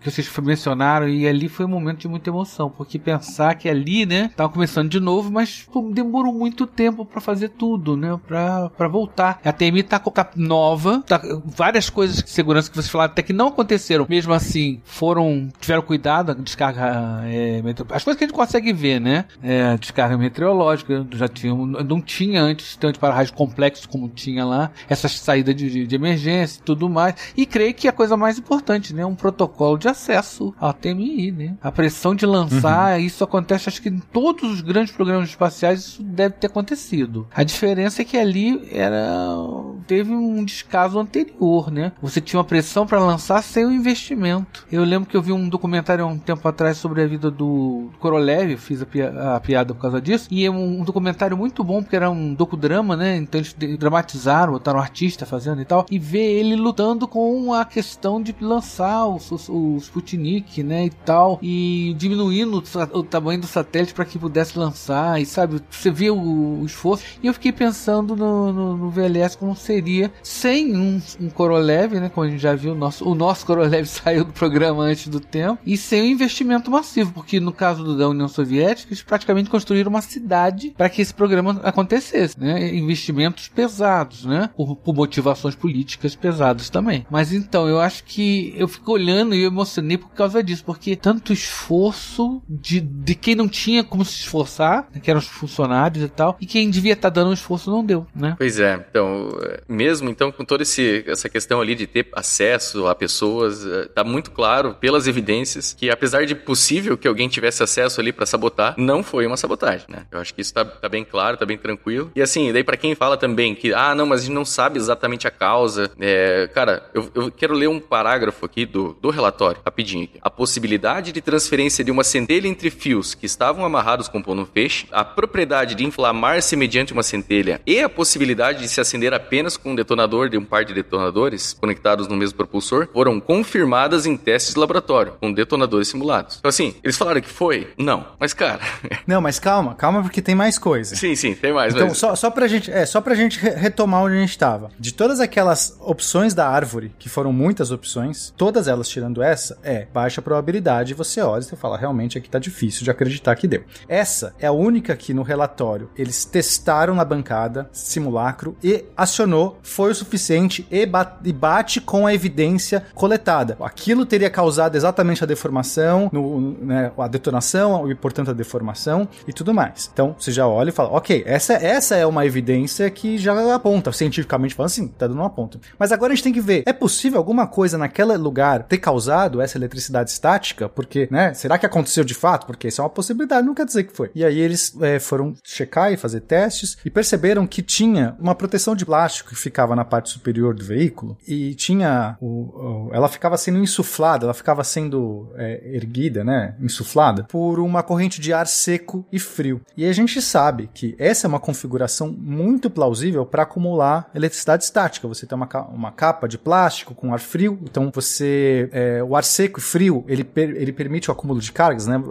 A umidade do ar, ela dissipa essas cargas. Quando os dias estão mais secos e frios, você sente, você dá choque choque nas coisas. Você, pessoa, tá ali, encosta na parede, encosta, veste uma blusa de lã, de repente sai rainho do seu dedo, você encosta na televisão. Hoje não tem mais, porque antigamente tinha aqueles tubos de raio catódico. Mas enfim. Então, é uma configuração plausível para um acúmulo de carga no foguete, ou encostado no foguete. E, então, para mim, lendo o relatório, e esse é o único lugar que eles falam assim no final: todavia, para essa hipótese, a análise das causas prováveis não foi exaustivamente realizada. Então, é o único lugar que não termina com essa hipótese é pouco provável. Eles terminam que essa hipótese não foi exaustivamente finalizada. Eles até falam, para melhor compreender, mais testes precisam acontecer. Então, assim, eu posso falar, ninguém sabe 100%, mas ninguém sabe 100% de nada.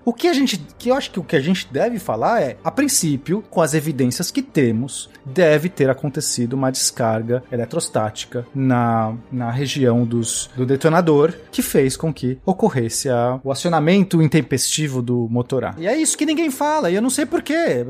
Aí eu fico nessa dúvida. Poxa, será que as pessoas não leram de verdade, prestando atenção no relatório? Cara, elas podiam ter lido só as conclusões parciais, que ele faz todo esse resumo pra nós. Por que, por exemplo, quando o Estadão fez a matéria dele, não trouxe, tipo, não tem, você não precisa afirmar com todas as vezes, mas se coloca, olha, não se sabe mais, a evidência indica que provavelmente foi isso. E aí parece que ninguém sabe, que ninguém leu esse negócio, ou no final, ou não entendeu, sei lá. Enfim, então por isso que eu tô falando, a gente tá trazendo aqui no SciCast o que aconteceu, ou o que as evidências científicas mais apontam, que em princípio é a única hipótese plausível de todas as levantadas. Você tem uma plausível que realiza em teste de bancada, que tem uma causa evidente que poderia ter acontecido, porque tem a capa insuflada e tudo mais, e as outras todas, cara, isso aqui é absurdo ter acontecido. É isso. O que você conclui disso tudo? Ah, ninguém sabe. Aí você... Pô, mas eu acho que tem uma questão de tipo... Essa hipótese, ela é considerar aleatoriedade. Eu acho que a gente tem uma dificuldade muito grande em considerar força, a mão da aleatoriedade na nossa vida, né? Nos eventos diários. Mas pode ter rolado também uma certa timidez dos técnicos de afirmar categoricamente, apesar de terem escrito no relatório, e deixarem isso claro para que os repórteres, por exemplo, que fizeram a matéria, ficarem confiantes de afirmar. E foi isso que aconteceu. Falou uma má comunicação de ciência, por assim dizer, eu acho, sabe? Na linguagem deles está bem falado, mas na hora de comunicar isso pro público, eu acho que comunicaram mal de propósito. Aí a gente pode levantar mil hipóteses. Uma delas, eu acho que essa é plausível também, Naelton, de eventualmente esses repórteres... É uma dificuldade do técnico assumir esse tipo de erro, que apesar de ter escrito o relatório, né? O relatório pra mim tá perfeito. O relatório não tem que escrever essa é a cláusula que aconteceu. Uhum. Tipo, não. O que ele escreveu já é claro. Não plausível, não plausível, não plausível. Esta é plausível e precisamos.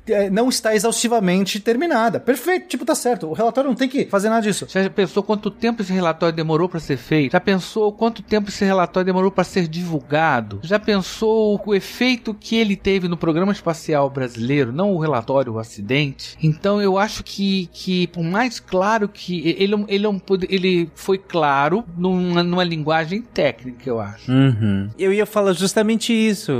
Se a gente pegar a área de cada um aqui, a gente sabe que a gente consegue falar um parágrafo inteiro de uma linguagem que poucas pessoas vão conseguir entender, que não nossos pares, sabe? Uhum. E por isso que eu acho que o Naelton coloca que talvez tenha sido essa questão de maneira proposital, justamente por essa...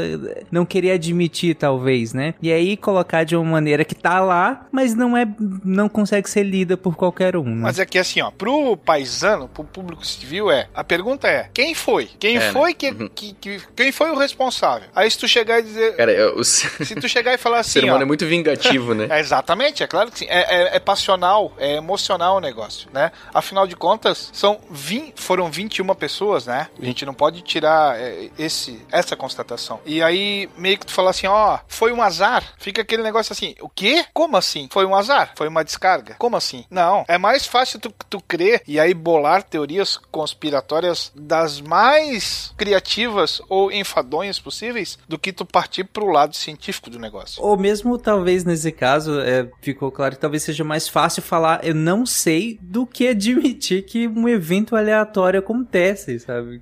É porque, na verdade, assim, quem é responsável... Os eventos aleatórios no mundo sempre podem acontecer. E os responsáveis são aqueles que têm que prever a existência desses eventos aleatórios quando projetam as coisas. Só que o ser humano não tem conhecimento total de tudo. Então, provavelmente quem projetou esse sistema nunca imaginou essa circunstância, porque tudo bem, aí eu não quero entrar, eu não sei quem projetou, quem que estabeleceu, quem que montou, eu não sei, não tá, acho que ninguém sabe, mas essa pessoa, em alguma instância, talvez essa pessoa deveria ter sido mais cautelosa, ter feito mais redundância, por exemplo. Mas acidentes vão acontecer, já aconteceram milhares na aviação, só que toda vez que acontece um acidente na aviação, você melhora os protocolos, porque não achar só o culpado, se tiver culpado, parte de você resolver é só essa questão emocional sua, mas... E tem a cadeia toda, né, que envolve o ocorrido. Pois é, mas a questão emocional aí é muito forte, Pena, porque é uma questão política, eu sei, é uma questão das mortes das pessoas, é uma questão... E acontece, a meu entender, o Brasil não teve maturidade para entender o que é um programa espacial. A cada vez que um foguete explode, você tem uma oportunidade de aprender. Da primeira explosão ao do segundo, você deveria ter aprendido alguma coisa. Do segundo para o terceiro também. A cada explosão você tem uma quantidade enorme de dados que vão lhe fornecer o aperfeiçoamento do protótipo, porque a gente sabe que não, você não há como prever todos os detalhes. A equipe que não era permanente, a equipe sem liderança, ou seja, não havia um processo que levasse a sério o desenvolvimento de um foguete, que não é uma coisa, não é tipo, as pessoas pensam assim, ah não, o terceiro foguete que explode, imagina quantos foguetes Titan foram explodidos antes do primeiro Titan ser lançado, o primeiro, a gente só conhece os Saturno que deram certo, mas quantos não devem ter explodido que ninguém contou, né? Quantos R7, quantos, sabe, esses foguetes famosos que hoje em dia são foguetes, tem um termo pra isso, um homologado, né? Eles têm que passar por um processo de protótipo. A gente não estava nem no início do processo ainda, então faltou seriedade, acho que faltou compreensão do que realmente é um programa espacial. É um programa caro, perigoso e que exige persistência. O Goddard tá ali pra mostrar isso, né? Quantos ele explodiu, tombou e... Enfim, é experimentação. Mas assim, tanto é importante a gente lembrar dessa parte de não repetir os erros, né? Que no próprio relatório, de cada ponto desses que eles avaliam, que eles chegam nas conclusões parciais, no final tem recomendações parciais. Então assim, no final dessa parte técnica tem realizar nova revisão das redes elétricas, não sei o quê, reavaliar as orientações contidas no documento, especificações e tal. Eles façam por tudo, então, quer dizer, tem coisa a ser feita, né? Tem o que a gente aproveitar do acidente, assim, pra que não aconteça mais, que não aconteça pior, que não aconteça de novo. Então o risco de não poder falar, ou que as pessoas não falam, digamos, essa causa, é de reincidir esse erro no futuro, sabe? Não de achar, o objetivo não é achar culpado, ainda mais agora que a gente tá fazendo essa análise, digamos, 20 anos depois. Mas, sabe, as pessoas que vão reprojetar esses sistemas, eles têm que entender que existe uma chance razoável, né? Existe um risco, digamos, existe um risco de ter um acionamento desse tipo, e você tem que fazer um sistema parrudo. O DMS, inclusive, seria um sistema que teria barrado esse problema. E lá atrás houve uma decisão de tirar esse DMS, né? Então, novamente, não é... Gente, isso é uma coisa importante. Eu conversei com o Lennon bastante. Ficar fazendo a caveira do DMS, ou de quem mandou tirar e tal, não é isso. Né? Ah, e se tivesse o DMS, mas também se tivesse investimento, também se o cara tivesse tido não sei o quê. Tipo, são 1000 Cs. Pra montar um acidente desse, você tem que ter 1000 falhas pra acontecer. Não é uma falha. Então você pode escolher qualquer uma dessas e dizer que essa foi a crítica. Não tem. É um conjunto. E dá pra gente ver que esse é um problema muito anterior, já que o programa tava passando há muito tempo. Então, assim, se a gente quiser pôr culpados essa história, não é o operário, o cara que tava ali, o engenheiro na ponta da lança, né? Acho que tá... Esse cara, provavelmente, quem instalou esse sistema não é o culpado do negócio. Se você pensar assim, pra eu chegar ali em cima, eu preciso de 10 degraus. Se tirasse esse degrau, eu já não chegaria lá em cima. Pois é, mas se não tivesse aquele degrau lá de cima, eu também não teria. Qualquer degrau. Ou qualquer degrau que você tirar, né? É a mesma coisa dos detonadores estarem antes, é a questão do DMS... 1 milhão de coisas. Se a minha avó tivesse 2 rodas, era uma moto. Ou uma bicicleta. Depende do motor, né? Pode ser. O restante só ficou registrado pela câmera número 6, postada na cabeceira da pista que leva à torre de lançamento. Ela registrou a violência das chamas, alimentadas por quase 40 toneladas de combustível sólido, além de vários materiais químicos de alta combustão. Em menos de 10 minutos, o fogo havia consumido tudo. Alguns acidentes que paralisaram programas espaciais, alguns acidentes, né, de programas espaciais que estavam em grande desenvolvimento, né, o caso dos ônibus espaciais, espaciais nos Estados Unidos, né? O Shuttle, o Challenger e a Columbia, né? Que acaba, a Columbia praticamente encerrou com a carreira dos ônibus espaciais, com tudo que a gente sabe que poderia ter avançado por causa do peso da morte dos astronautas e o peso político de uma morte de astronautas. Agora, você tem o caso do foguete, que o equivalente ao Saturno V dos soviéticos, que levariam os soviéticos à Lua, que era o Nostal N1, que teve vários acidentes e um deles muitas pessoas morreram. Ali era uma coisa que não tinha opinião pública porque era tudo secreto. Mesmo assim, o programa foi praticamente encerrado e depois dali a gente vê que não tem, que o programa espacial soviético sofre uma queda, né? Sofre uma freada, né? Então a gente sabe que isso aconteceu. O que é diferente? Primeiro que a gente não tinha um programa espacial com pujança nem apoio popular suficiente para poder enfrentar uma crise dessa, né? Os americanos conseguiram usar o acidente da Apollo 13, por exemplo, para dar um fôlego maior para o programa Apollo. Souberam usar, né? Um acidente, uma morte que quase não aconteceu, uma desgraça que quase não aconteceu, virou até filme com Tom Hanks, né? Então acho que foi a falta de lidar com a crise. Os nossos governantes, os responsáveis pelo programa espacial, né? Não souberam lidar ou não quiseram lidar com a crise. Essa é a minha opinião. Mas e aí, o que a gente pode fazer daqui para frente? Acho que é isso que a gente podia, né, se concentrar. O acidente já foi, a gente acho que é legal entender, né? Como ele aconteceu. Mas isso a gente vê no próximo episódio. Já vou cavar mais um aqui. Bom, então como prometido, tá aí, né? Sim. Não vai escapar. Cumprimos, Lennon, cumprimos. Ah, nem acredito. Verdade.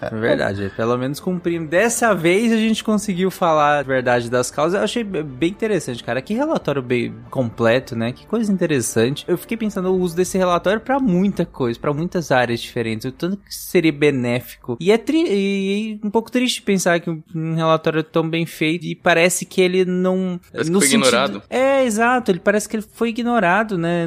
Quando foi que ele foi produzido e chegou a público? Eu não lembro. É fevereiro de 2004. Olha aí. Caraca, foi rápido, inclusive. Caramba. É que era bastante gente trabalhando, né? Foi relativamente rápido, né? É que foi. Não, mas houve uma pressão popular, inclusive, pra saber as causas. Imagina as famílias todas que perderam. Acho que não, nesse sentido... ainda assim, muito rápido. Muito rápido. Sim. As vítimas. E pensar que de lá pra cá, não sei se a gente... E aí vai ficar pra um próximo episódio, inclusive, a gente saber, ele foi usado esse relatório e se ele foi usado, que frutos ele gerou para o programa espacial brasileiro, né? E a que pé que anda o programa espacial brasileiro? Temos um programa espacial brasileiro? Temos um programa espacial brasileiro, sabe? Esse relatório serviu de alguma coisa? Aí são cenas do próximo episódio, né? Eu queria, assim, eu não sei se foi o Naelton, se foi o Pena, se foi o Will, né? O seu passado militar, mas assim, sou obrigado, não posso deixar o público sem saber disso, que foi excluído 2 palavras do relatório, né, que é,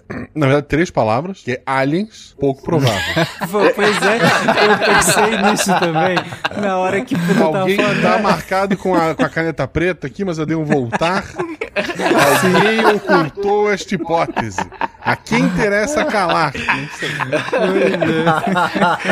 Citando na Elton, olhe pra essa luzinha. É isso aí, gente. Olhe pra essa luzinha. Mas se eu fosse citar metade dessa teoria maluca, vocês iam ficar loucos. Tem lobisomem, tem nave espacial, tem raio da morte, tem tudo. O próximo episódio dessa saga vai ser Nome Sanga, gente. Fica aí. Como o lobisomem destruiu o programa espacial. O menino do espaço, né? O lobisomem. Do Acre. Chegamos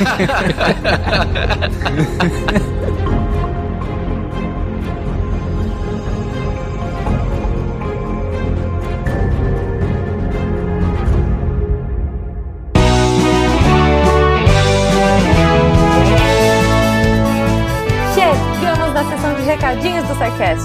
Eu sou a Jujuba, passando aqui só para avisar que se você ouvinte quiser ajudar o projeto a continuar divulgando ciência de forma divertida, você pode através do PicPay, Padrim ou Patreon. Além do SciCast, você ajuda a manter outros projetos da casa e a manter o site também, com a nossa produção diária de textos incríveis. Caso você ainda não tenha visto, a gente editou o patronato para esse ano. Temos novidades bem legais esperando por vocês, os nossos lindos patronos que apoiam e amam o projeto tanto quanto a gente. Os links vão estar aí no post. Fora isso, se você quiser entrar em contato com a gente para dúvidas, sugestões ou, enfim, recadinhos quaisquer, é só mandar e-mail para contato@scicast.com.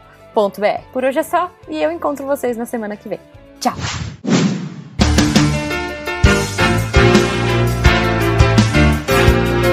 Atenção, Bodyform semanal dos textos da semana. Começando com os mitos da alimentação. Carne vermelha provoca diabetes? E aí, será que provoca? O Lennon Machado estava lendo coisas circulando na internet sobre isso, né?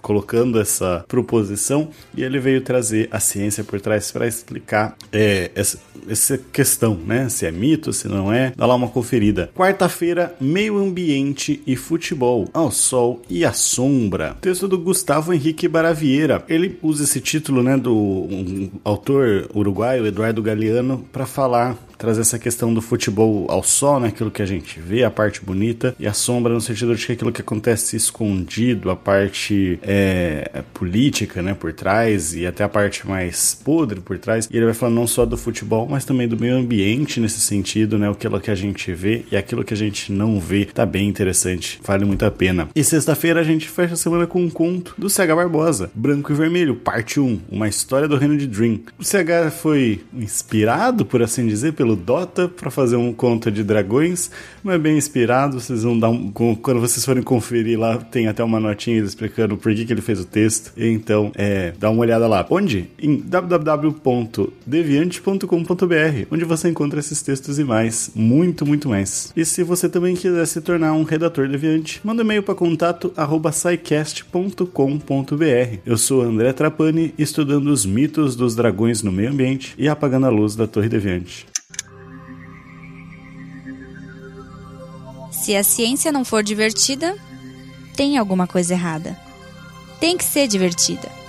A coisa mais divertida que tem é a ciência.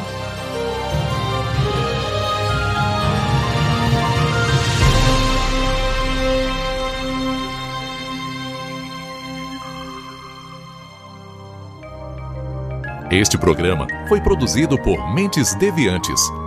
Deviante.com.br.